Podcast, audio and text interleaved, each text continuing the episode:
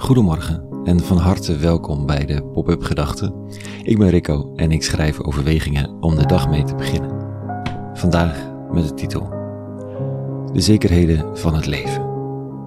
Pop-up Gedachten vrijdag 20 oktober 2023.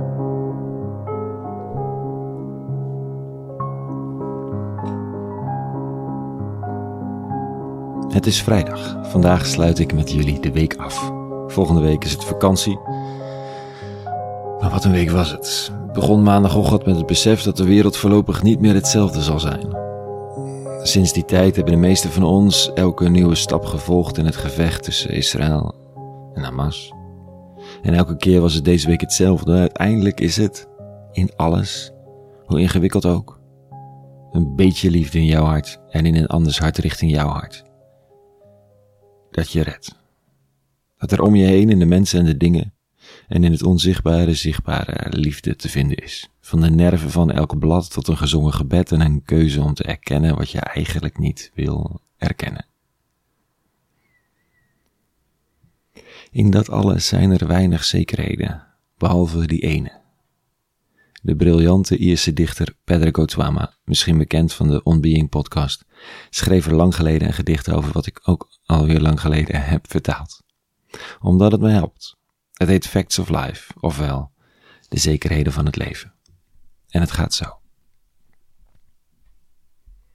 De zekerheden van het leven. Dat je wordt geboren. En dat je sterft. Dat je soms voldoende liefde geeft. En soms niet. Dat je liegt. Al is het alleen al tegen jezelf. Dat je moe wordt ooit dat je het meest leert van situaties waar je niet voor koos. Dat sommige dingen je dieper raken dan je kunt vertellen. Dat je leeft. Dat je liefde nodig hebt. Dat je dingen die hoognodig aandacht vragen zult vermijden. Dat je ontstond uit een ei en een spermacel van twee mensen die ooit vreemden waren. En dat misschien nog steeds wel zijn. Dat leven niet eerlijk is. Dat leven soms goed is en soms meer dan goed. Dat leven vaak niet zo goed is, dat leven echt is. En als je het goed kunt hebben, heb het dan goed, met liefde, met kunst en zin waar zinloosheid loert.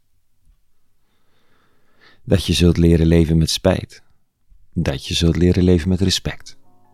Dat de structuren die jou beperken niet eeuwig je zullen beklemmen.